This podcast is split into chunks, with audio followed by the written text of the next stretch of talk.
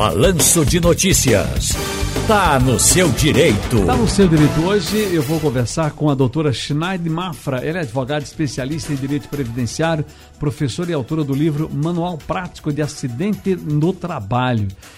Cara professora, cara advogada, muito obrigado por nos atender. Seja bem-vinda. Boa tarde, tudo bom? Boa tarde, tudo bom? Boa tarde a todos. Um prazer estar aqui. Obrigada pelo convite. Vamos lá, bora falar para esse povo aí que quer ter informação da gente, né? informação de qualidade aqui no balanço. Nem todos os trabalhadores, nem todas as trabalhadoras desse país sabem, mas, minha gente, existem diversas doenças consideradas ocupacionais.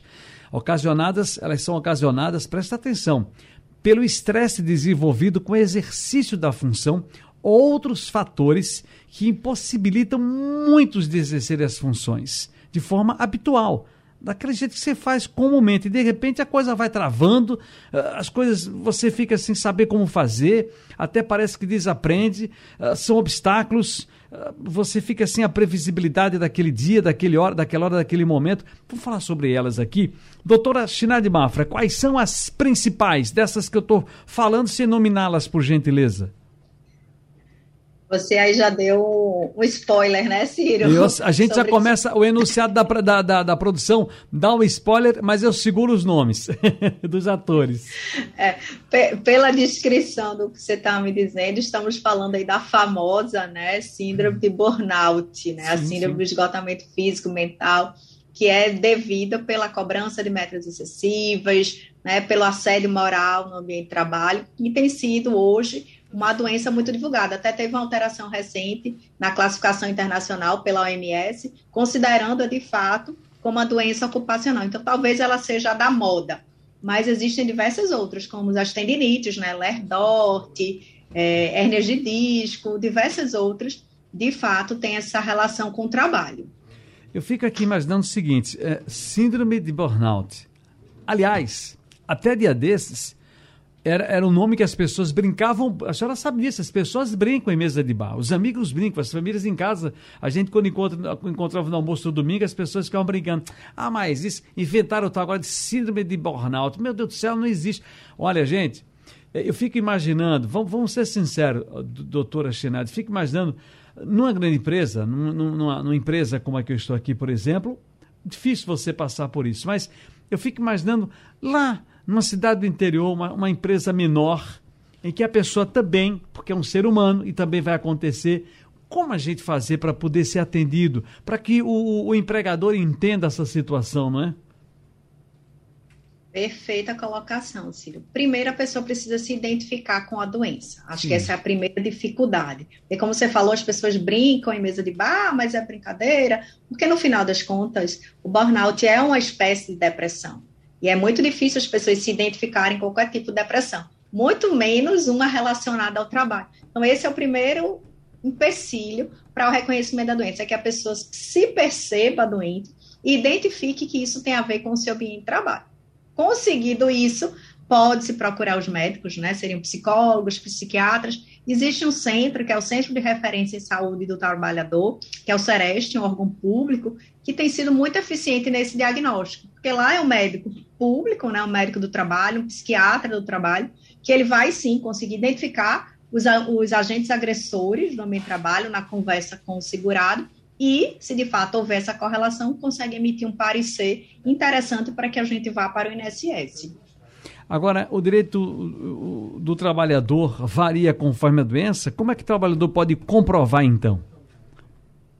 Perfeito. Se eu consigo laudos médicos que fazem essa correlação da doença com o trabalho, ele vai marcar uma perícia médica, se o afastamento, né, se a incapacidade for superior a 15 dias, ele vai ter que ir para o INSS, e com a documentação correta, o perito do INSS, aí é o segundo passo, o perito do INSS é quem vai analisar a documentação médica, o histórico, o ambiente laboral e fazer ou não essa relação da doença com o trabalho. Se o perito entender que sim, tem a ver com o trabalho, ele dá um benefício que a gente chama na espécie acidentária, que é um auxílio, um antigo auxílio doença, auxílio por incapacidade temporária acidentário ou um auxílio por incapacidade temporária previdenciário, que é um B31. Se o benefício for acidentário, ou seja, relacionado ao trabalho, ele vai ter estabilidade no emprego, recolhimento de FGTS, e possibilidade de discutir indenizações do ponto de vista trabalhista com a empresa. Então muda muito, né? Sendo ou comum ou acidentário, a repercussão vai ser bem diferente. Agora, em que casos, em que casos a trabalhadora ou o trabalhador tem o direito à estabilidade provisória? Somente no caso da doença estar relacionada ao trabalho. Nesse caso, ele tem 12 meses de estabilidade do emprego. Cessado o benefício, ele volta a trabalhar e aí ele tem 12 meses de estabilidade no trabalho. Durante a campanha política agora, se falou muito nessa coisa da, da, da, da situação tóxica que virou as redes sociais, que, que viraram as redes sociais. Uh, e a partir daí também surgiram várias sugestões de ambos os lados para que a gente tenha, num futuro, do futuro governo, um tratamento para a saúde mental das brasileiras e dos brasileiros que está interligado hoje há muita utilização das redes sociais. Eu falei das redes sociais na campanha para a gente fazer também já uma conexão, porque tudo que nós fazemos hoje é através das redes sociais, é através da rede do computador, é através do home office. A senhora está em home office, por exemplo, agora a senhora está no seu escritório, está no seu trabalho, eu estou aqui no meu trabalho, estamos longe, distantes a gente está conversando por, um, por, uma ferramenta da internet, dessa, da web. Ao mesmo tempo, zilhões de brasileiras e brasileiros, o mundo inteiro está assim hoje. E isso vai criando, sabe, uma, uma, uma coisa muito ruim. É, é a tal da. As, as disfunções começam por aí. Como é que a gente vai lidar com essa nova forma? A gente já está aprendendo, já está nesse caminho? Pelo menos na, na área do trabalho? Ciro, é mais um detalhe que tem que ser bem analisado pelo futuro governo e pelas empresas, de uma forma geral, inclusive porque na reforma trabalhista, que foi em 2017, já faz um tempinho, eles instituíram o regime de teletrabalho. E nesse regime de teletrabalho, as pessoas que estão no trabalho, né, no seu trabalho em casa, são responsáveis pela, pela sua saúde. Então, se eu estou sentada numa cadeira ruim, anti-ergonômica, se eu estou numa mesa anti-ergonômica, a responsabilidade é do trabalhador. Então, percebo que na hora que eu coloco alguém em home office, é muito benéfico para a empresa, porque eu tiro de mim a responsabilidade, empresa, e jogo para o trabalhador a responsabilidade pelo ambiente de trabalho seguro. Isso é muito preocupante.